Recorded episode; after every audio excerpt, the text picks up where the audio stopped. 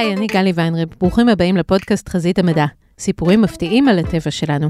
היום אנחנו כאן בפרק בונוס מיוחד שבו אירחנו את פרופסור ערן סגל לשיחה על חיידקים, גנטיקה ועל הניסוי הבא שהוא מתכנן. הפרק הוקלט מול קהל חי בבר בתל אביב. כאמור אני גלי, אבל uh, בנוסף לכך אני גם uh, ממלכת חיידקלנדיה, כי על הגוף שלי ובתוכו יש uh, עשר בחזקת 13 uh, מושבות של חיידקים.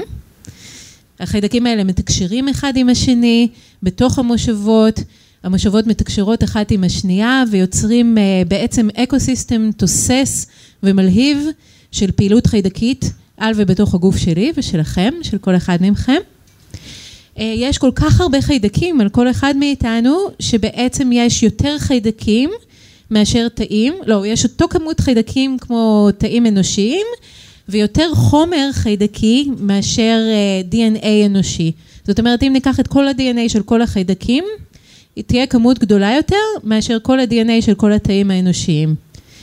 ובזמן, בשנים האחרונות המדע בעצם מתחיל להבין שזה לא סתם במקרה כל ה-DNA הזה נמצא אצלנו, אלא הוא גם משפיע עלינו.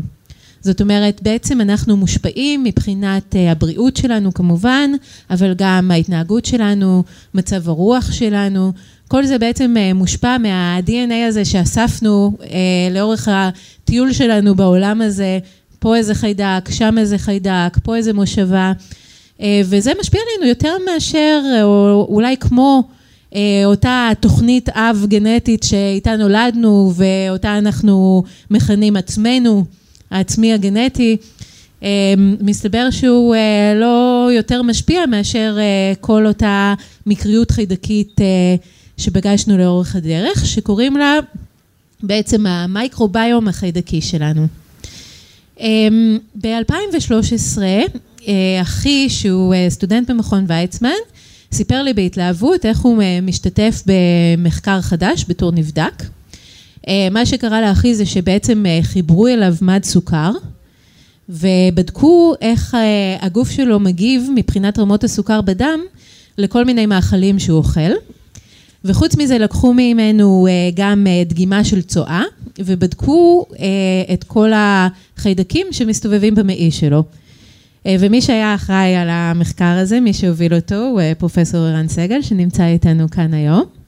ומה שבעצם הוא רצה לראות, ומה שבעצם הוא הצליח באמת להוכיח במחקר הזה, זה שאנשים שונים מגיבים באופן שונה למאכלים שונים, תלוי בהרכב חיידקי המעי שלהם. זאת אומרת, נגיד לאדם אחד יש קריוס, והוא אוכל דלעת, והסוכר שלו עולה, והוא אוכל דובדבנים ולא קורה לסוכר שלו כלום, ולאחד אחר יש בקטוס, והוא דווקא יגיב כאילו לדובדבנים, רמות סוכר שלו יעלו בטירוף, ולדלעת הוא בכלל לא יגיב. זאת אומרת, אנחנו בעצם מצליחים לראות סימן ראשון של הבדלים בתגובה של הגוף שלנו לסביבה, בגלל אותם, אותו תמהיל חיידקים שייחודי לכל אחד מאיתנו.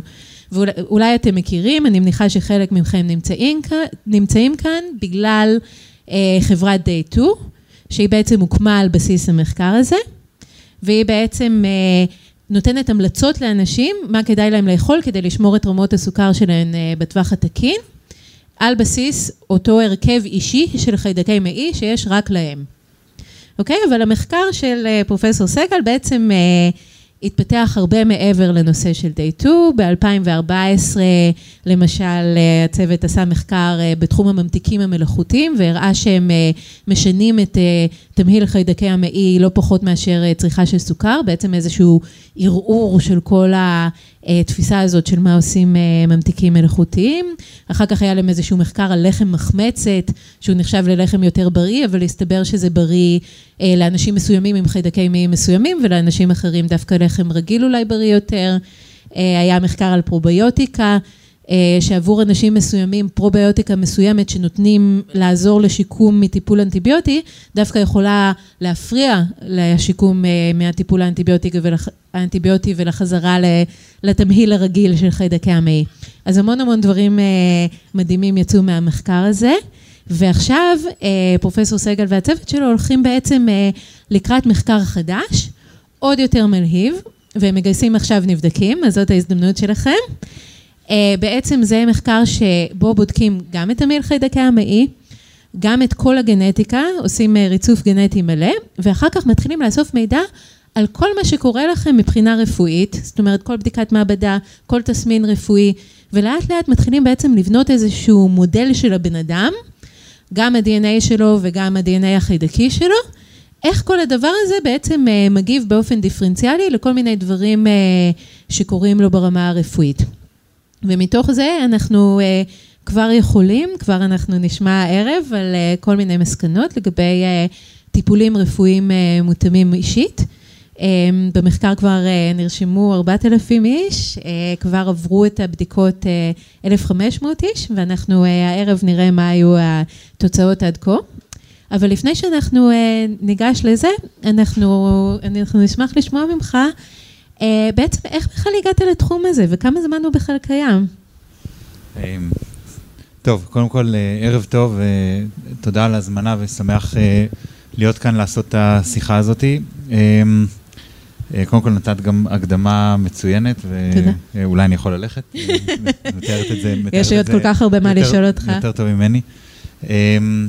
אז האמת שאני הגעתי לזה לגמרי, ב, לגמרי במקרה, בכלל לא, לא תכננתי אה, לעבוד בתחום הזה, הגעתי לזה יותר, אה, יותר באופן אישי, מ, אני עושה, עוסק בכל מיני סוגי ספורט להנאתי, והתחלתי לקרוא על... אה, התחלתי לקרוא על תזונה בהקשר של ספורט, אשתי גם דיאטנית קלינית, אז זה גם אה, הרבה שיחות על תזונה מהבית, וככל שהתחלתי לקרוא, זה היה אולי לפני איזה 7-8 שנים, התחלתי לקרוא על בעצם אה, אה, מה התזונה שממליצים לנו באופן כללי וגם אה, לספורטאים. התחלתי להשתכנע שהתזונה שאנחנו אוכלים ושממליצים לנו, למעשה אין לה הרבה בסיס מדעי, והמחקרים שנעשו, או שהם מחקרים שבעיניי היו מחקרים לא מאוד איכותיים במדע שלהם, וגם, וגם היה להם בהרבה מקרים גם, גם הרבה אה, הטיות מבחינת אה, מי מממן את המחקר ואיזה אינטרסים מסחריים אה, נכנסים לזה. וככל שהתחלתי לקרוא על זה יותר, חשבתי שבאיזשהו שלב חשבתי שיש פה אולי הזדמנות לעשות מחקר שהמטרה שלו זה קודם כל בואו נבין בצורה שהיא ללא הטיות מה זאת תזונה שהיא בריאה עבורנו.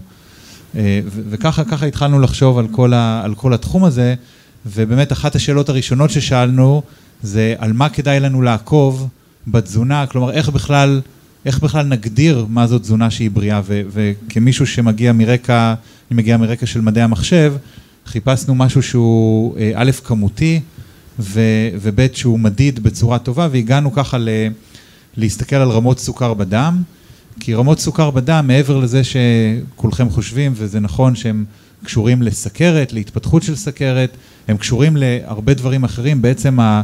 הדרך העיקרית שבה אנחנו מעלים במשקל, בלי קשר לסכרת, זה דרך אה, הפרשה של אינסולין, שאינסולין זה הורמון שמגיב לרמות סוכר גבוהות בדם ונותן הוראה לתאים להפ...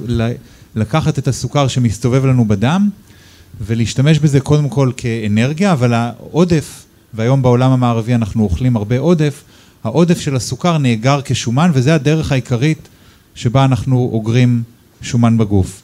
מי ששמע למשל על דיאטות אתקינס או דיאטות קטוגניות, כל הרעיון שלהם מתבסס בדיוק על הטכניקה הזאת של אה, לא לאכול, להימנע לחלוטין מפחמימות, מסוכר, פחמימות זה סוכר, וככה אנחנו לא מפרישים אינסולין, ו, אה, ואם אנחנו לא מפרישים אינסולין ולא אוגרים שומן, בסופו של דבר גם, גם נרזה.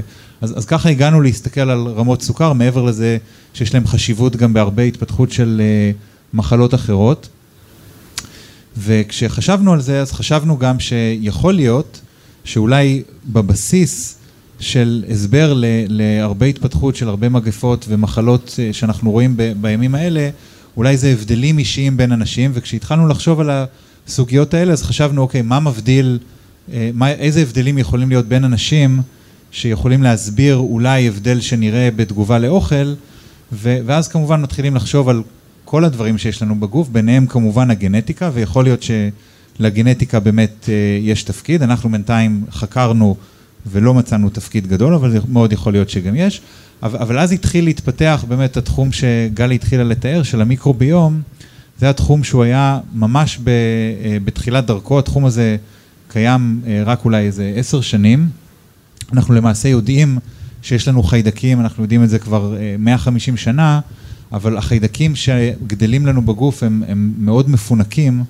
אנחנו יכולים לגדל אותם, אה, אה, הם גדלים בעצם, הם לא יכולים לגדול בנוכחות של חמצן, ואנחנו עוד לומדים איך לגדל אותם מחוץ לגוף. רוב החיידקים האלה גדלים רק בתוך הגוף, והדרך שבה אפשר להתחיל להסתכל עליהם זה רק על ידי טכנולוגיות חדשות שבהן מרצפים את אוכלוסיית ה-DNA, ה-DNA של החיידקים במקרה הזה, כמו שגלי הזכירה, יש הרבה יותר גנים חיידקיים, כל אחד מאיתנו מסתובב עם מיליונים של גנים חיידקיים ורק בערך 25 אלף גנים אנושיים.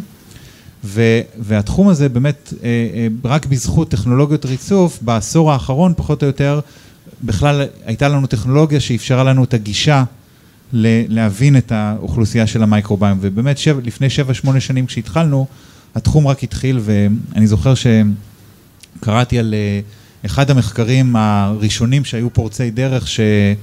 אה, אמ, ש, שהיה ממש, ממש העיף לנו את המוח בלחשוב עליו. זה היה מחקר שבו לקחו תאומים זהים, שאחד שמן ואחד רזה, והשתילו את החיידקים שלהם בעכברים שאין להם חיידקים, עכברים שמגדלים בבועות שאין להם חיידקים, וראו שהשתלה של חיידקים משני תאומים זהים, מהתאום שהוא שמן לתוך העכבר, גרמה לעכבר להשמין, בעוד שהשתלה מהתהום הזה שהוא רזה, לא גרמה לעכבר להשמין. וזה, וזה היה ניסוי ש, אמ, ש, שבעצם הוכיח שהמיקרוביום אה, בעצם יכול להעביר כל מיני אה, מאפיינים של הבן אדם, אפשר להעביר אותם ככה רק על ידי העברה של החיידקים, לא על ידי העברה של הגנטיקה. ואז חשבנו שברגע שנתחיל לחקור תגובות לאוכל או, או כל מה שקשור למטאבוליזם, אז כל נושא המיקרוביום יהיה חשוב. וככה הכנסנו את הרכיב הזה בתוך המחקר, אה, ומאז, כמו, ש, כמו שגלי אמרה, אנחנו התחלנו לחקור את זה בהקשר של הרבה הרבה מאוד דברים, אולי אפשר לדבר על זה בהמשך, אבל כמעט בכל תחום שאנחנו מסתכלים עליו, בריאות ומחלה, אנחנו רואים שלמיקרוביום שלנו יש תפקיד, כי אה, בעצם חיידקים נמצאים אצלנו בכל מקום בגוף, למעט כמה מקומות ש, שהם סטרילים, שאגב, שמה... אם יש חיידקים, אז זאת בעיה בפני עצמה, אבל למשל במחזור הדם שלנו לא אמורים להיות חיידקים, ברגע שיש לנו שם חיידקים, אז זה אה, אה, מצב של זיהום שנקרא ספסיס, ואנשים מתים מזה. אבל בכל מקום אחר, כל מקום שאנחנו באים במגע עם העולם, בעור שלנו, לאורך כל מערכת העיכול, יש לנו חיידקים. החיידקים האלה מפרישים הרבה מאוד חומרים, החומרים האלה נספגים על ידי התאים שלנו, מגיעים למחזור הדם שלנו, חלקם יכולים גם להגיע למוח שלנו, וברגע שחיידקים אחראים על ייצור של הרבה מאוד מולקולות קטנות, והמולקולות האלה מסתובבות בכל מערכת הדם שלנו ובגוף שלנו, אז אנחנו מבינים שהם משפיעים בעצם על, על, על, על כל, מצב, אה, כל מצב אצלנו. אז באמת התחלת להגיד שיש אה, עוד ממצאים שלא סיפרתי מהמחקר, אז אתה רוצה לספר קצת? של החדש או... לא, קודם נתחיל מהקודם ואחרי זה נעבור לחדש. אה, כן, אז האמת היא שאת המחקר הקודם, באמת אה, פרסמנו אותו לפני כמה שנים, היו לו אה, שלושה ממצאים עיקריים. הממצא הראשון זה שבאמת גילינו שכשאנשים שונים אוכלים את אותו אוכל, אז רמות הסוכר בדם שלהם הן מאוד מאוד שונות. ובמחקר שלנו אנחנו סיפקנו את כל הארוחות בוקר, זה היו ארוחות בוקר מאוד מאוד פשוטות, נגיד ארבע פרוסות לחם או לחם עם חמאה.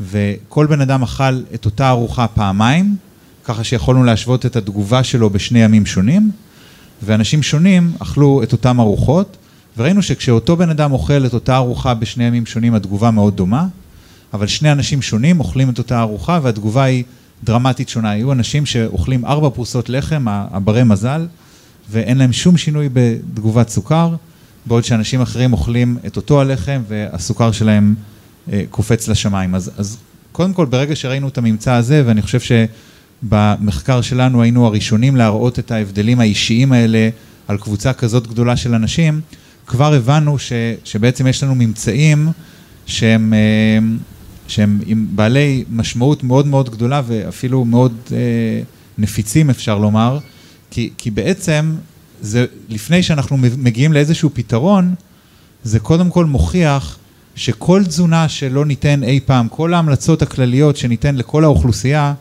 לפחות מבחינת רמות סוכר, ששוב, חשובות להשמנה, סכרת ומחלות אחרות, כל ההמלצות הכלליות שניתן, תמיד יהיה להם אפקטיביות מוגבלת, כי הם יעבדו לחלק מהאנשים ולא יעבדו לחלק אחר. אז זה, זה קודם כל מוכיח את הצורך בתזונה שהיא מותאמת אישית. אז זה היה ממצא ראשון. וממצא שני זה שבאמת אה, אספנו את כל המידע אה, כמו אוכלוסיית החיידקים, אבל חשוב להגיד שלא רק, גם הרבה פרמטרים אחרים כמו גיל ומין ומשקל ובדיקות דם ו... והיסטוריה רפואית ומחלות אחרות במשפחה, כל הנתונים האלה אספנו אותם אה, ביחד, ומכל הנתונים האלה הצלחנו לבנות בעצם נוסחה, או מה שנקרא אלגוריתם, שבעצם היה לנו אה, מידע על 50 אלף ארוחות מאלף אנשים, ולכל ארוחה את התגובה של אותו בן אדם לארוחה, והצלחנו למצוא נוסחה שבעצם הסבירה איך מתוך כל הנתונים האישיים אנחנו יכולים לנבא איך בן אדם אחד יגיב ללחם ואיך בן אדם אחר יגיב ללחם. אז, אז הפיתוח של האלגוריתם הזה, שידע לדייק בצורה די טובה ולחזות את התגובה האישית של כל אחד למזונות, האלגוריתם הזה בעצם היה אה, הממצא העיקרי השני אה, של המחקר. והממצא השלישי היה שבעצם לקחנו את האלגוריתם והראינו שעל ידי התאמה של תפריטים אישיים לאנשים, כולל אנשים שיש להם מצב של טרום סכרת, אנחנו יכולים לקחת אנשים שבאופן רגיל בתזונה שלהם יש להם הרבה קפיצות מאוד גדולות של רמות סוכר אחרי שהם אוכלים, ואנחנו יכולים לאזן להם לחלוטין עם אותה כמות של קלוריות, אנחנו יכולים למצוא להם תפריטים שבחלק מהמקרים אפילו כללו גלידה ושוקולד ו- ופיצה וכל מיני uh, הפתעות כאלה, ולכל אחד יש הרבה מאוד הפתעות, ואנחנו יכולים להתאים להם תזונה שגם עם מאכלים כאלה מפתיעים, ממש מאזנת להם את הרמות סוכר. אז, אז את זה פרסמנו לפני ארבע שנים, וממש לפני uh, חודש סיימנו מחקר המשך שעבדנו עליו שלוש שנים, שבעצם שם שאלנו את השאלה, אוקיי, מה קורה אבל אם אנשים עוקבים אחרי תזונה כזאת, היא לא במשך שבוע או שבועיים, כמו שעשינו במחקר המקורי, אלא מה קורה אם לוקחים אנשים שהם סכרתיים, או אנשים עם טרום סכרת, ונותנים להם לעקוב אחרי תזונה כזאת למשך חצי שנה. א', שאלה ראשונה, האם הם בכלל יצליחו לשמור ולעקוב אחרי אה, תזונה לאורך כל כך הרבה זמן, כי אנחנו יודעים שמאוד מאוד קשה לשמור על תזונה. אה, וב', האם הם יעקבו אחרי כזאת תזונה, והאם זה ישפר ממש מדדים קליניים, מדדים שבעולם הרפואי לרופאים יהיה אכפת מהם ושיכולים אולי להפוך ממצ... מישהו ממצב של טרום סכרת למצב של אה, בן אדם בריא. והשווינו את זה לעומת הדיאטות המומלצות על ידי אגודת הדיאטטיקה האמריקאית וגם האגודה פה בארץ. התייעצנו עם התזונאית הראשית של משרד הבריאות וגייסנו 200 נבדקים, 100 אה, עברו, כולם עברו הגרלה ומאה עברו, הוגרלו לזרוע שבה טיפלנו בדיאטה המקובלת, דיאטה ים תיכונית, שנחשבת לדיאטה מאוד טובה. שוב, זאת הדיאטה שהיום דיאטנים בקופת חולים ימליצו לאנשים עם סכרת או טרום סכרת, לעומת הדיאטה המותאמת אישית. ולפני חודש, עוד לא פרסמנו אפילו את התוצאות האלה, אבל סיימנו את המחקר ועכשיו אנחנו כותבים אותו, ובאמת גילינו שהתזונה המותאמת אישית שיפרה את כל המדדים המטאבוליים שהסתכלנו עליהם וגם שיפרה את רמות הסוכר אה, בצורה שהיא מובהקת אה, הרבה, הרבה יותר מאשר אה, התזונה שהיא הדיאטה הים, הים תיכונית וגם אחרי מעקב של שנה ראינו שאנשים היו מסוגלים לשמור על התפריט הזה כי הוא בעצם תפריט שהוא הרבה פחות, שהוא, שהוא הרבה פחות מגביל. כמעט כל מזון שתרצו לאכול, האלגוריתם יוכל למצוא קומבינציה, אולי ישנה את הכמות, אולי ישחק עם אה, אה, מאכלים נוספים שאפשר לחבר, וימליץ לכם ויאפשר לכם בעצם לאכול את אותו אוכל שאתם רוצים, רק בקומבינציה שונה, והוא בעצם לא יגיד לכם להימנע משורה של, אה, של מזונות. אז אנשים מוצאים שאפשר לשמור על כזאת תזונה לאורך אה, הרבה יותר זמן. אז, אז זה מחקר שאנחנו... אה, מאוד מתרגשים ממנו, כי זה גם השלים מהלך של בעצם שבע שנים של מחקר במעבדה, מרעיון ועד בעצם לסיים מחקר קליני, התערבותי, במשך שנה, ש, שבעצם כבר מביא, אה, מביא פתרון, שעכשיו אנחנו מקווים שלאור הפרסום הזה אולי אה, יאמצו אותו גורמי בריאות כאלה ואחרים, בתור ממש טיפול לטרום סכרת ולסכרת. אוקיי, okay, אז תכף אנחנו באמת נדבר על מחקר ההמשך וגם על החברה שנבעה מהמחקר הזה, אבל רציתי עוד טיפה ללכת אחורה לכל הנושא של המייקרוביום. אה, ולשאול בעצם, אתה סיפרת מה היה רגע הוואו שלך, שאמרת שזה התחום שאתה רוצה לעסוק בו, אבל מה היה רגע הוואו לעולם? זאת אומרת, אתה אומר שזה תחום חדש. מתי העולם בעצם הבין שיש פה משהו שחייבים להתייחס אליו? כן, אז, אז האמת שזאת שאלה מצוינת, כי יש, אה, יש חוקר שבעצם הוא פחות או יותר אבי התחום ב, אה, ב, בעידן החדש, נקרא ג'ף גורדון בארצות הברית, ובמשך די הרבה זמן, הוא חקר את אוכלוסיית החיידקים, והאמת היא שדי צחקו עליו ב, בכל ה... בעולמות הרפואיים. כמו כל המדענים המשמעותיים. בעולמות הרפואיים וכולי, עד, עד שבעצם, אה, פחות או יותר, עד שהוא בא עם סדרת הניסויים הזאתי, שבעצם די הוכיחה שיש פה משהו ש, שאי אפשר להתעלם ממנו. כי אם אנחנו יכולים לקחת איזושהי תכונה שאנחנו רואים אצל, אצל אנשים או אצל עכברים, ואנחנו יכולים להעביר את התכונה הזאתי מהבן אדם או מהעכבר, נניח לעכברים, כי כמובן שהניסויים הראשונים מתחילים אותם בעכברים, אם אנחנו יכולים להעביר את התכונה הזאתי רק על ידי העברה של אוכלוסיית החיידקים, זה כבר ניסויים שהם די משכנעים כדי להגיד שיש פה משהו שהוא אה, לא רק נסיבתי, אלא משהו שהוא גם גורם סיבתי בעצם ל, ל, ל, ל, לאותו דבר שמעבירים, בין אם זה היה השמנה בהתחלה או, או דברים אחרים שהסתכלו עליהם. איזה תכונות הצליחו להעביר ככה? אה, אז האמת שמאז חוקרים את זה בהרבה תחומים, למשל יש, אה, יש זיהום שמקבלים בבתי חולים של איזשהו חיידק אלים מאוד ספציפי. עד לפני כמה שנים בערך 15 אלף אנשים כל שנה היו מתים מהחיידק הזה בארצות הברית וגם הרבה אנשים בישראל.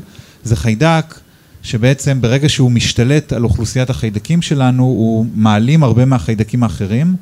לפעמים אפשר לטפל בו באנטיביוטיקה, ולפעמים החיידק הזה מייצר בהרבה מקרים עמידות לאנטיביוטיקה, וזה גורם גם להרבה הרבה מאוד אה, תסמינים אה, לא טובים אצל אנשים, גם מי שלא מת מזה, ופשוט אי אפשר היה להיפטר מזה, ואנשים היו מתים מזה. ו, אמ, והטיפול שמצאו, שהתחיל ככה באמת באופן אה, מאוד אה, פיראטי, אבל טיפול ש, אה, שמצאו זה שבעצם העברה של חיידקים, במקרה הזה מאנשים לאנשים שהיו חולים בזיהום הזה, היא הייתה, היא מרפאה את, את הזיהום הזה ב, בתוך יומיים.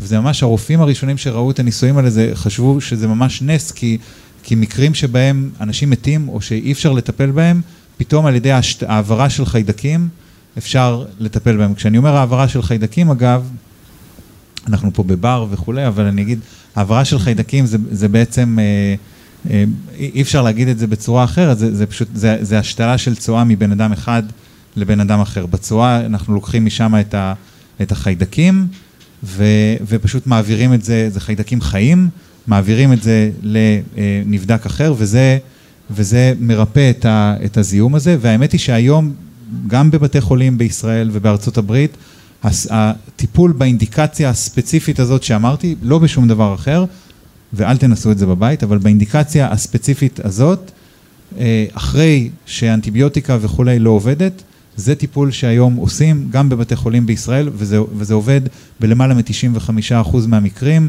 אה, היה ניסוי קליני שהפסיקו אותו באמצע, שבדקו, אנשים הגרילו אותם לשתי קבוצות והפסיקו את זה באמצע כי כי זה כבר היה לא אתי לטפל ב, בעצם בפלסבו, לא לתת את הטיפול לקבוצה שהוגרלה לא לקבל את הטיפול, עד כדי כך זה, זה עבד טוב. איזה דברים מדהימים עושים היום עם מייקרוביום חוץ מהמחקר שלכם? בעצם מה כבר נעשה בעולם או מה עומדים לעשות בעקבות תוצאות מדהימות של מחקרים?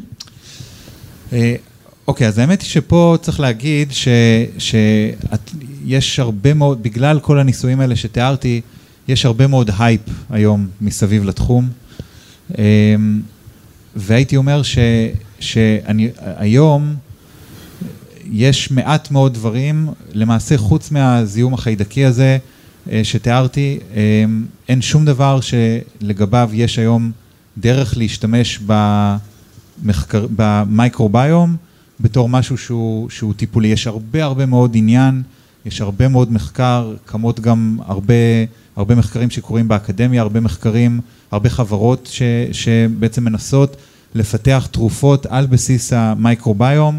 והרבה משקיעים, אז, אז יש הרבה מאוד אנשים שמאוד מאמינים, וכמובן לדעתי בצדק, אבל צריך לומר שיש היום הרבה, כרגע יש הרבה מאוד, יש over hype, אני חושב, אמ, וכמו בכל תחום, יש גם מחקרים שהם פחות טובים, ונכון להיום אין, אה, אין, אין עוד דברים שהיום הם מוכחים, אבל כמעט בכל תחום, ואפשר לדבר על הרבה תחומים, מי אפילו אוטיזם, שיש אה, אה, אפילו אמ, ניסויים ראשונים, כולל בבני אדם, שנראים מאוד מבטיחים, אבל גם מצד שני מאוד מאוד ראשוניים, צריך לומר.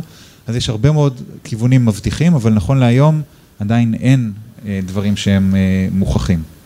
וחוץ מאוטיזם, יש עוד איזשהו ניסוי שנגיד אתה חושב שאולי עוד חמש שנים ככה ישנה את, הרפ... את עולם הרפואה? חוץ משלכם כמובן. אה, שוב, אני אומר, כמעט בכל מחלות, אה, זה, זה כמובן מתחיל בדברים שהם אולי הכי קרובים לאיפה שיושבות אוכלוסיות החיידקים שלנו, אז כל מה שקשור כמובן למעי ולמערכת העיכול, כל מה שקשור למעי רגיז ומחלות מעי דלקתי וסרטן מעי וכולי, זה מאוד, זה מאוד ברור ששם הקשר לחיידקים הוא יהיה מאוד גדול, אבל אנחנו מתחילים לראות את זה במחלות לב.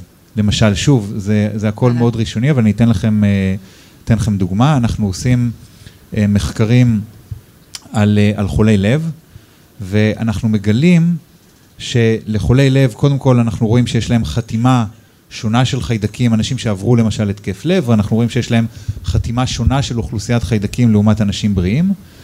כשאנחנו מתחילים לשאול מהם החיידקים האלה, אנחנו רואים שזה חיידקים שיש להם גם תכונות מסוימות, הם, הם מייצרים כל מיני חומרים שאנחנו מבינים, לא, זה לאו דווקא ממחקרים שלנו, אבל שאנחנו מבינים שאלה חומרים שיכולים לגרום לטרשת עורקים, לחומרים שיכולים לשבת בעורקים שלנו, לגרום שם לסתימה של המערכת העורקית, חלק מהחומרים האלה אנחנו מבינים ויודעים שלנו אין גנים שיודעים לסנטז את החומרים האלה, לייצר את החומרים האלה, ורק אה, רק לחיידקים יש בעצם את הגנים שיודעים לייצר את החומרים האלה. אז כשאנחנו מגלים כאלה ממצאים, זה, זה נותן לנו, בעצם זה, זה מסביר לנו איך לפחות מבחינה רציונלית הגיונית יכול להיות מסלול שמסביר איך למישהו, אה, מאיזושהי סיבה יש איזושהי אוכלוסיית חיידקים מסוימת שיודעת לייצר אצלו, וזה לא ביום אחד, לאורך חודשים, לאורך שנים,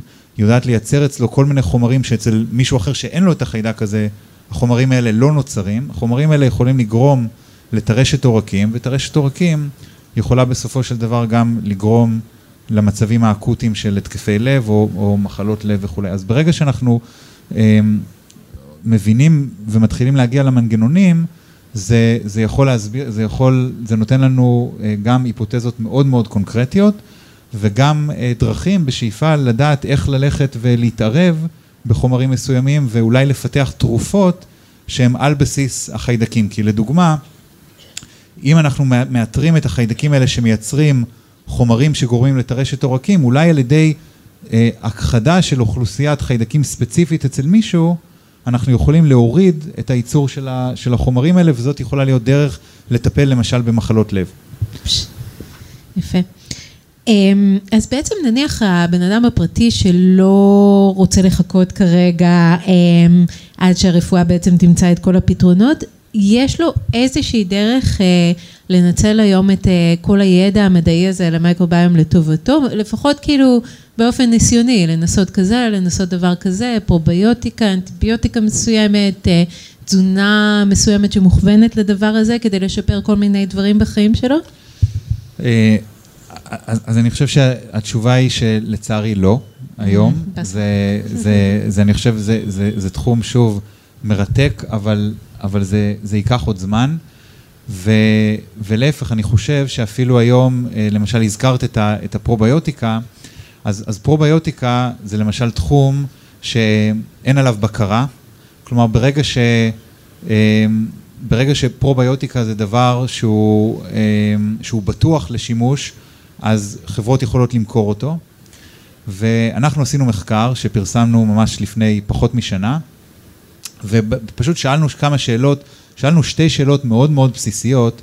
אחת זה, האם כשאנחנו לוקחים פרוביוטיקה שמציעים לנו היום למכירה, ודוחפים לנו אפילו, ומוכרים לנו, האם הפרוביוטיקה שאנחנו לוקחים, קודם כל, האם היא בכלל מתיישבת בגוף שלנו? כי נשמע הגיוני שאם הפרוביוטיקה עובדת, הדבר ראשון שצריך לקרות לפני שהיא תעבוד, זה שקודם כל היא תתיישב לנו במערכת העיכול. אז זאת שאלה ראשונה ששאלנו. שאלה שנייה ששאלנו זה מה קורה אם אני לוקח פרוביוטיקה אחרי שאני לוקח אנטיביוטיקה. כי זה ממש היום בפרקטיקה הרפואית, רופאים היום ממליצים לקחת פרוביוטיקה אחרי אנטיביוטיקה, מתוך מטרה שהפרוביוטיקה בעצם תעזור לנו לשקם את אוכלוסיית החיידקים שאנחנו הרסנו אותה, ונכון שהרסנו אותה במידה מסוימת, אחרי האנטיביוטיקה. אז שאלנו את שתי השאלות הבסיסיות האלה, ומה שגילינו זה שאצל מרבית האנשים, הפרוביוטיקה שאנחנו לוקחים, ובדקנו את 11 הזנים הכי נפוצים של פרוביוטיקה ש, שמוכרים לנו היום בשווקים של מיליארדי דולרים, וראינו שאצל מרבית האנשים הם לוקחים את הפרוביוטיקה וכמו שהיא נכנסת ככה היא יוצאת, וחוץ מהפסד לכיס שלנו לא קורה מזה כלום. וגם אצל האנשים שאצלם זה מתיישב, אז רק חלק מהזנים אה, מתיישבים, ו- וגם הפרוביוטיקה, כמו תגובות סוכר, היא גם דבר שהוא מותאם אישית. והדבר השני שגילינו זה שכשלוקחים פרוביוטיקה אחרי אנטיביוטיקה, לא רק שזה לא עוזר לשקם את אוכלוסיית החיידקים, למעשה אחרי שאני לוקח אנטיביוטיקה וחיסלתי הרבה מאוכלוסיית החיידקים, עכשיו הפרוביוטיקה יכולה להתיישב, אבל מזה שהפרוביוטיקה מתיישבת זה מעכב את החזרה של אוכלוסיית החיידקים להיות האוכלוסייה המקורית שלי, ולמעשה אפילו כשהשווינו את זה לאנשים שלקחו אנטיביוטיקה ולא לקחו פרוביוטיקה, ראינו שלקחת פרוביוטיקה מעכב הרבה יותר, אפילו אחרי חצי שנה לא ראינו חזרה לאוכלוסיית החיידקים המקורית. אז אני, אני חושב ש... לכן, לשאלה שלך, שימוש היום או ניסיונות לעשות שימוש בדברים שלא הוכחו עדיין מבחינה מדעית, אני חושב שדבר ראשון, הסיכוי של זה להצליח הוא כנראה לא גבוה, ושתיים, יש לזה אפילו סיכוי שיכול להיות שזה יכול לגרום נזק, ולכן אני, אה, אני חושב שהייתי, אנחנו עובדים בתחום, הייתי מאוד עוקב אחרי התחום, אבל זה לא דברים שהייתי מנסה היום עד שהם לא מוכחים אה, בצורה מדעית. אז מי שלקח את האנטיביוטיקה, פשוט לחכות אה, בסבלנות? אמ, או שיש אז, משהו נוסף? אז יש משהו נוסף שעשינו במחקר, שוב, אני לא, זה מחקר שעשינו בפעם הראשונה, ו, אה, אבל מה שעשינו שם זה כן נתנו גם פרוביוט, ניסינו פרוביוטיקה נוספת, אבל ניסינו פרוביוטיקה מאוד מאוד אישית, בעצם פרוביוטיקה האישית של כל בן אדם, כלומר, אה, השתלה של חיידקים של כל בן אדם את החיידקים שלו לפני שהוא לקח את האנטיביוטיקה, בעצם שמרנו את אוכלוסיית החיידקים הזאת ונתנו לו אותה אחרי שהוא לקח את האנטיביוטיקה, ושם ראינו בעצם שחזור מאוד מאוד מהיר, הרבה יותר מהר מאשר לא לעשות אה, שום דבר, אה, אבל לא לעשות שום דבר היה יותר מהר מאשר אה, לקחת את הפרוביוטיקה. יפה. אז אה, אני אשמח שתספר לנו קצת על המחקר החדש, אה, מה החזון שלכם, מה אתם רוצים לגלות, וכמובן מה גיליתם עד עכשיו. אוקיי, okay, אז, אז המחקר החדש, אנחנו אה, קוראים לו אה, פרויקט 10K, 10K לבעצם עשרת אלפים אנשים, שזה יעד הגיוס שלנו. אה, ובעצם המחקר הזה, המוטיבציה שלו הייתה אוסף כל המחקרים הקודמים שתיארתי לכם שעשינו על אנשים, אה, אבל בעצם, אם קודם ניסינו להבין מה זאת תזונה שהיא תזונה בריאה, בעצם פה אנחנו מנסים ללכת בצורה שהיא הרבה הרבה יותר רחבה, ובעצם לשאול על מחלות באופן כללי, זה די ברור שכשמגיעים התסמינים של המחלה, זה כבר שלב די מאוחר של המחלה. בהרבה מקרים זה שלבים שעוד יש הרבה מה לעשות ו- וכולי, אבל, אבל היינו רוצים לגלות שאנחנו על המסלול של פיתוח המחלה, היינו רוצים לגלות את זה הרבה קודם. וההיפותזה שיש לנו זה שהמחלות האלה, לפני, ש, מתגלים התסמינים הקליניים, אנחנו יכולים לראות את החתימות של המחלות האלה כבר ברמה המולקולרית. ולכן המטרה של המחקר הזה היא לגלות מחלות הרבה לפני שהן פורצות, והדרך שלנו לעשות את זה, זה לקחת א', קבוצה שהיא מאוד גדולה של אנשים, עשרת אלפים אנשים זו, זו קבוצה שהיא, שהיא גדולה, של, קבוצה גדולה, ולאפיין אותה בצורה הכי רחבה והכי עמוקה שאי פעם קבוצה של אנשים אופיינה, ולמעשה אנחנו עושים את כל הבדיקות המולקולריות שהמדע מכיר, כולל כמה בדיקות חדשות שאנחנו פיתחנו אה, במעבדה, ועל ידי בעצם הסתכלות כל כך עמוקה ורחבה ש, ש, שבאף אה, אה, עוקבה, באף קבוצה של אנשים לא הסתכלו עליה, אנחנו, אנחנו קודם כל מאפיינים אנשים כרגע במצב הבריא שלהם, כרגע אנחנו מגייסים אנשים בני 40 עד 70 שהם כרגע לא חולים ב, בכל מיני מחלות, והם במרכאות בריאים, אני אומר במרכאות, כי לכל אחד יש, יש, יש משהו,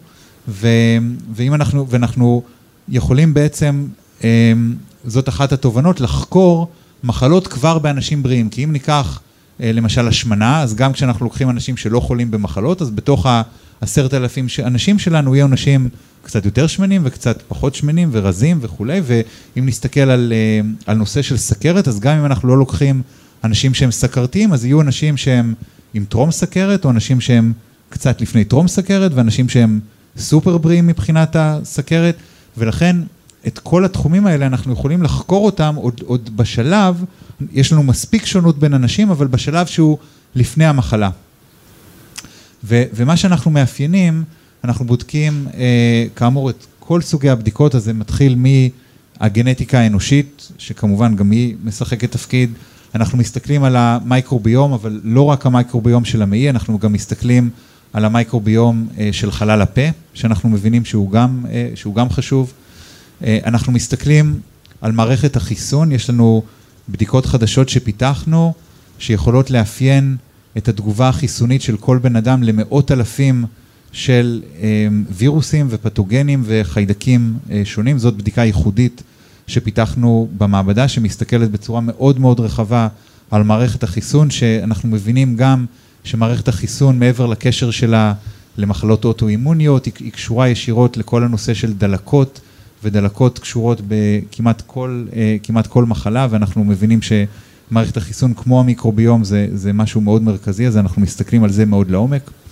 אנחנו מסתכלים על אה, למעלה מאלף מולקולות, אלף חומרים קטנים שמסתובבים לנו במחזור הדם, אנחנו יודעים למדוד למעלה מאלף פרמטרים שונים, אם אתם חושבים על בדיקת דם רגילה שאתם הולכים לעשות היום בקופת חולים, בבדיקת דם בדרך כלל בודקים 20-30 פרמטרים, למשל כולסטרול זה, זה אחד המדדים, אה, סוכר בדם, אבל אנחנו בודקים למעלה מאלף כאלה חומרים. אמ, ואנחנו בודקים, עושים עוד אפיונים אה, מאוד אה, מקיפים אחרים, כולל אה, גם עד סוכר ו, ואת התזונה, ואנחנו עושים בדיקות לב אה, של אק"ג ובדיקות כוח, ו, ובודקים אה, כל מיני מדדים פיזיולוגיים אה, אחרים, ובדיקות אה, סנסורים שאנחנו משתמשים בהם כדי לבדוק פעילות גופנית ולבדוק שינה. והרעיון הוא לאפיין בעצם בפעם הראשונה על כל המדדים האלה, לאפיין מה זה בעצם נורמה בכל אחד מהפרמטרים האלה שתיארתי, ואיך בעצם כל אחד מה, מהפרמטרים האלה אה, בעצם משפיע אה, על אה, כל המחלות האלה שאנחנו יכולים לחקור, כמו אה, אה, שונות שיש לאנשים בסיכון למחלות לב, בהשמנה, בסכרת אה, וכולי. ויש לכם כבר איזושהי תוצאה?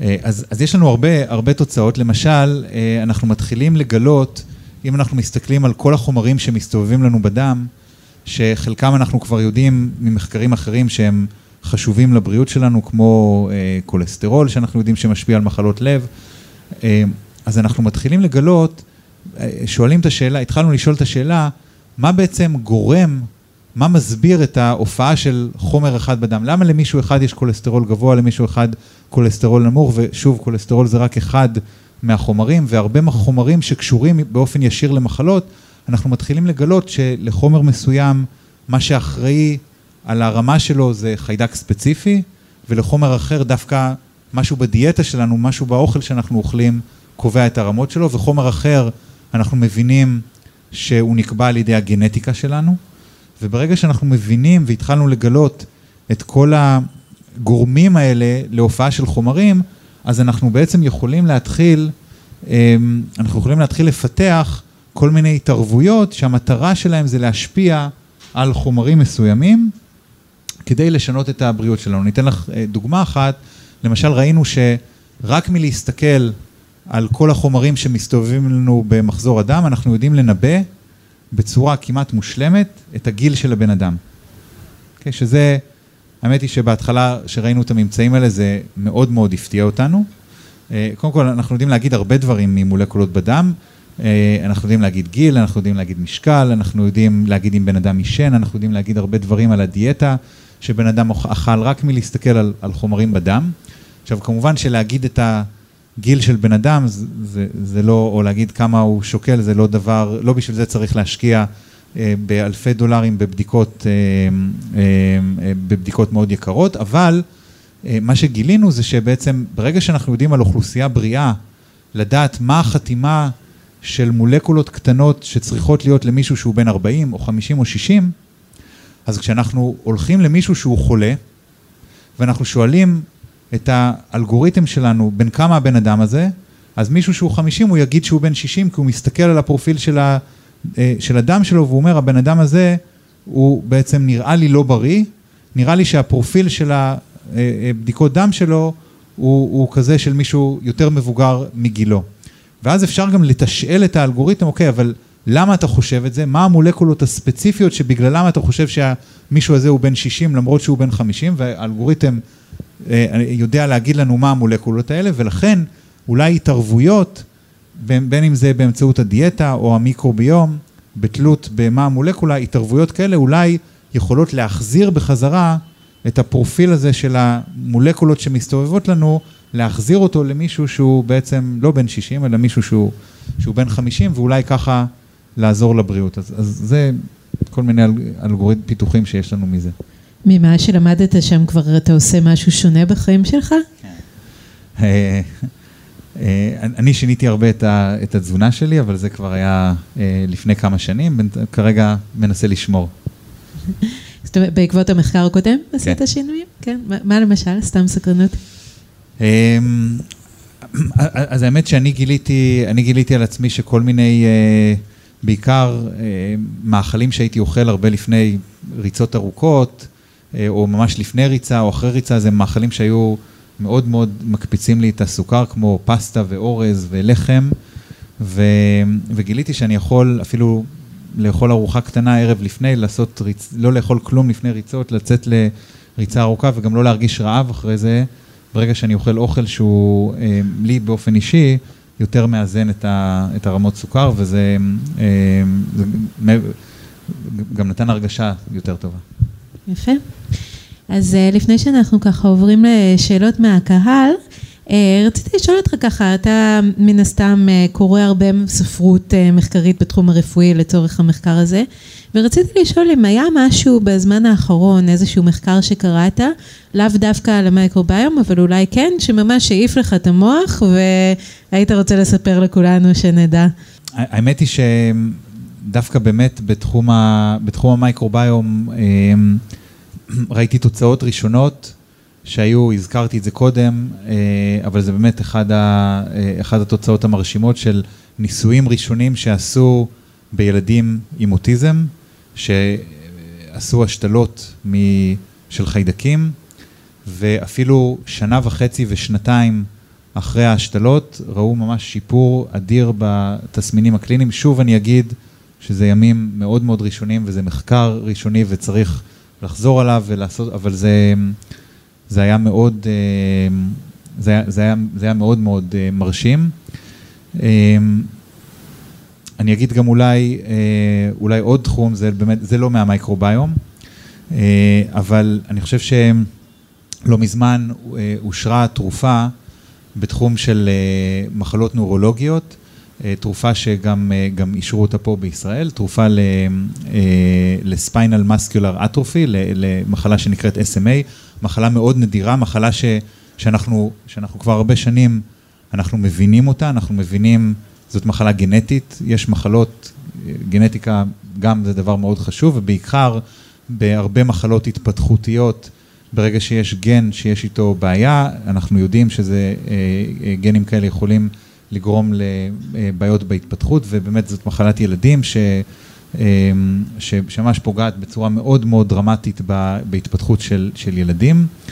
ומה שהצליחו לעשות, ובתחום הזה של מחלות נוירולוגיות אין הרבה, לא הייתה הרבה התקדמות הרבה מאוד שנים, ומה שהצליחו לעשות זה באמת לעשות טיפול שהוא טיפול של, אה, זה נקרא ג'ין תרפי, שממש מטפל בגנטיקה, בבעיה הגנטית, ו, אמ, ובעצם יש היום שתי דרכים, אחת ממש מתקנת את ה-DNA ואחת בעצם מונעת את ההתבטאות של הגן הבעייתי, וזה ממש ניסוי שהוא אה, משפר דרמטית את ההתפתחות של הילדים. זה, זה מדהים לראות את התוצאות של הניסוי הזה, זה אה, תרופה מאוד מאוד יקרה ולמרות זאת אה, אושרה בארץ ו, ו, ואני חושב שהתחום הזה ובכלל התחום של מחלות נורו-דגנרטיביות והזכרתי את האוטיזם גם בהקשר הזה, אני חושב שזה תחום שדרושות בו הרבה מאוד פריצות דרך. ו, ואני חושב שהשילוב הזה גם של, של טכניקות עכשיו מהגנטיקה והמייקרוביום יכולות להיות uh, מאוד דרמטיות שם. יפה. טוב, אז אה, זה הזמן לשאלות מהקהל. כן, כנראה שעל בסיס המחקר שלכם, יש כבר אפליקציה שחברה שמציע מדבקה שאפשר באמצעותה לבדוק את רמת הסוכר תוך כדי uh, צריכת מאכלים שונים. ואלגוריתם שמופיע באפליקציה בטלפון החכם שמאפשרת כתוצאה מכך לתת בסופו של דבר המלצות על הקומבינציה הנכונה. האם אתם סומכים את ידכם על כך והאם יש עוד דרכים שמאפשרות לאנשים מן השורה ליהנות כבר עכשיו מהתוצאות הראשוניות של המחקרים שאתם עושים. אז, אז באמת, כשאנחנו סיימנו את המחקר, אמ, המכון נתן רישיון לחברת סטארט-אפ שנקראת Day 2, והחברה הזאת באמת לקחה את האלגוריתם שלנו וגם, והמשיכה לפתח אותו, ועל האלגוריתם הזה אנחנו, אה, כן, סומכים את ידינו. והאלגוריתם הזה נצמד מאוד למחקר ולנתונים, ובעצם אה, אה, מה שהוא יודע לעשות זה, זה להמליץ לאנשים באופן אישי על קומבינציות של אה, מאכלים שלא יעלו להם את הרמות סוכר, ויש אפליקציה, וזה מאוד תואם את המחקר, וכמו שאמרתי, עכשיו אנחנו גם סיימנו מחקר שהראה ש... מעקב ארוך טווח אחרי דיאטה מהסוג הזה יכולה לשפר תסמינים של טרום סכרת וסכרת, אז אנחנו חושבים שיש לזה גם אפקט קליני אה, ארוך טווח. שתי שאלות. אה, אחד, קודם כל זה לגבי craving לאוכל, זאת אומרת, האם יש קורלציה בין craving אה, למאכל מסוים אחד או אחר לבין האוכלוסייה החיידקית? והשאלה השנייה, הזכרת את העניין של אוטיזם, והקשר של זה גם אולי גם לא... לאוכלוסייה החיידקית, אז איך זה מתקשר לאוכלוסייה החיידקית אצל האם, לפני הלידה או דברים כאלה? האם יכול להיות... אה, כן, אז, אז לגבי, לגבי cravings, אז באמת אה, שוב נחזור למנגנון של, ה, של האינסולין, אז אנחנו יודעים שכשאנחנו אוכלים אוכל שמקפיץ לנו את הרמות סוכר, יש תגובה של הפרשה של אינסולין, יכולה הרבה פעמים להיות אפילו הפרשה מוגברת של אינסולין, מה שמוריד לנו את רמות הסוכר לא רק לרמה של הבסיס שאיתה, שבה היינו לפני הארוחה, אלא אפילו מתחת לרמת הבסיס. ובשלב הזה יש לנו מערכת פיזיולוגית, אסור שהסוכר שלנו ירד מתחת לרמה מסוימת, אנחנו יכולים גם לאבד את ההכרה, זה, זה לא קורה אצל אנשים בריאים, אבל זה, זה המנגנון, ובשלב הזה בעצם ברמה פיזיולוגית, הגוף שלנו בעצם מסמן לנו שאנחנו, הגוף שלנו רוצה שניקח סוכר כדי להחזיר את רמות הסוכר, וזה על ידי תחושה של רעב, וגורם לנו אה, לאכול. אז בעצם אנחנו חושבים שעל ידי איזון של רמות הסוכר, מעבר להשפעה שציינתי שיכולה להיות יותר טובה ב... אחרי הארוחה עצמה, זה גם יכול להפחית את אה, תחושות הרעב ולכן את, ה, את ה cravings אה, לאוכל. אז זה, זה אחד. בהקשר של, um, של הקשר בין המייקרוביום, בין האימא והילד, אלה שאלות מרתקות שאנחנו חוקרים אותן עכשיו, יש לנו מחקר שאנחנו עושים uh, בשיתוף פעולה עם רמב"ם, למשל על תינוקות שנולדים לפני הזמן, על פגים, שאנחנו יודעים שלפגים יש, uh, הם, הם בסיכון מוגבר להרבה מחלות אה, אה, בהמשך, ואנחנו שואלים את אחת, יש לנו השערה שאולי אחת הדרכים, לא היחידה, אחת הדרכים שבגללה אה, מי שנולד פג הוא בסיכון מוגבר למחלות, זה אולי שהמיקרוביום שלו לא מתפתח בצורה שהיא תקינה כמו של ילד אה, בריא. אז אנחנו עוקבים אחרי אוכלוסייה של פגים ועוקבים גם אחרי האימא והאבא כדי להבין האם, איך נראה המיקרוביום של האימא ושל הילדים וההורים וכולי, ואלה שאלות שאנחנו יודעים שיש שיתוף מסוים בין אוכלוסיית החיידקים של הורים וילדים, אבל, אבל אנחנו גם יודעים שיש הרבה מקורות אחרים שדרכם ילדים רוכשים את המיקרוביום שלהם. אנחנו גם יודעים שהשנים הראשונות לחיים הם השנים הקריטיות מבחינת אה, רכישת אוכלוסיית החיידקים להמשך, אבל אנחנו ממש ימים ראשונים שאנחנו חוקרים שאלות מהסוג הזה, אנחנו ואחרים בעולם. שתי שאלות. אחת, אה, בנקודה הזאת של האוטיזם, זה בעצם פותח שאלה מה השפעת המקרוביום על הנושא של המוח בכלל. אז אם אתה יכול להרחיב, זה יהיה מאוד מעניין. דבר שני, מה משך הזמן שאתם מתכננים לעקוב אחרי העשרת אלפים אה, נבדקים האלה? זה צריך הרבה מאוד סבלנות, כנראה, כדי לראות את התוצאות. לגבי השפעה על המוח, אז באמת אנחנו יודעים שהחיידקים מייצרים הרבה מאוד מולקולות, אה, מפרישים הרבה מאוד מולקולות. המולקולות האלה נספגות, אה, אם זה חיידקים במעי, נספגות במעי, וברגע שהן נספגות במעי יכולות להגיע למחזור הדם, ומשם הן יכולות גם לעבור למחזור של בעצם, אה, מחזור של, של נוזל עמוד השדרה, וככה להגיע גם, גם למוח, וחלק מהמולקולות האלה. זה, אלה השערות שיש לנו, ו- ואנחנו חושבים שלכן החיידקים, למרות שהם נמצאים מאוד רחוק ונמצאים אה, במעי, הם יכולות לייצר מולקולות שבחלק מהמקרים יכולות גם להגיע, גם להגיע למוח, אז, אז זה, זה המנגנון, אחד המנגנונים שדרכם אנחנו מבינים שהחיידקים יכולות להיות להם אה, השפעה.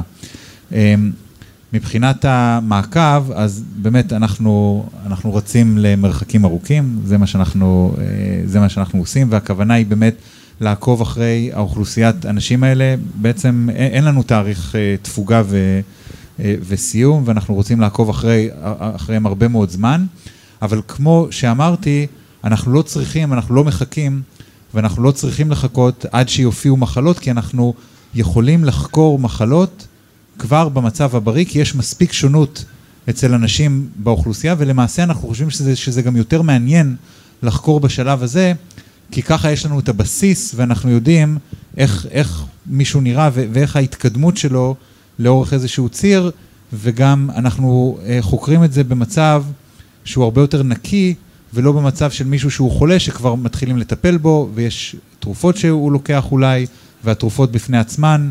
משנות כבר את ה, כל החומרים שאנחנו מסתכלים עליהם, אז הסתכלות דווקא במצב הנקי וה, והבריא, בינינו יש לה, יכול להיות לה ערך אה, מאוד גדול. הש, השאלה שלי היא כזו, אה, נניח שאדם אה, שלח את בדיקות הדם ואת ה...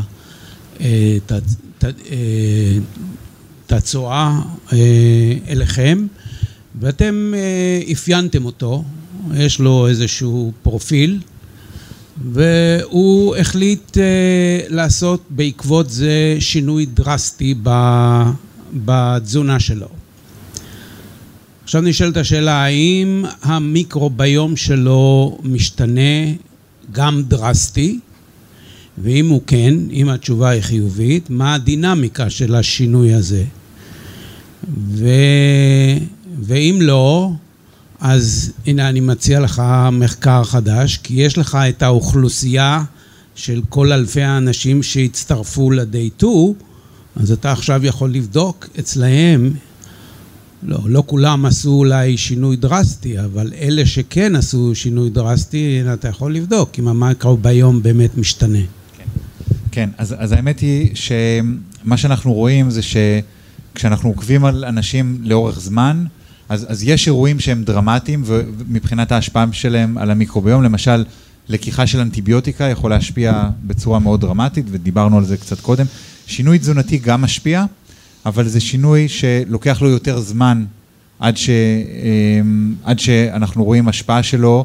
אנחנו מתחילים לראות השפעה שלו בחלק מהמקרים אפילו יחסית מהר, אבל זה בעיקר משפיע על כמויות של חיידקים שונות, וההרכב, כלומר סוג החיידקים, הוא דבר שהוא יחסית קבוע, כלומר אתה כנראה תהיה יותר דומה לעצמך גם אחרי שינוי תזונתי בעוד חצי שנה או שנה, מאשר למישהו אחר, כלומר יהיו שינויים, אבל השתמשת בדרסטים, אז, אז הם לא יהיו מספיק דרסטיים כדי לגרום לך להיות יותר דומה פתאום למישהו אחר, אבל עדיין השינויים שיקרו אצלך יכולים להיות שינויים שכן יהיה להם אפקט, אבל, אה, אבל כנראה שהרכב אוכלוסיית החיידקים של בן אדם בוגר הוא הרכב שיהיה איתו, ילווה אותו ויהיה יחסית אה, קבוע להרבה, להרבה שנים.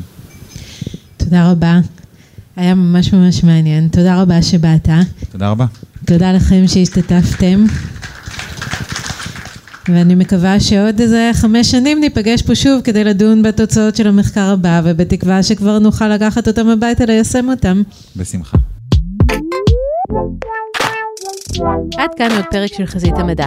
אתם מוזמנים לעקוב אחרינו באתר גלובס או באפליקציה האהובה עליכם בלחיצה על כפתור ה follow או ה subscribe. נודה לכם מאוד אם תפרגנו לנו בדירוג גבוה ב Apple Podcast. תודה לעורך הפודקאסטים של גלובס רון טוביה. אני גלי ויינרב. ביי!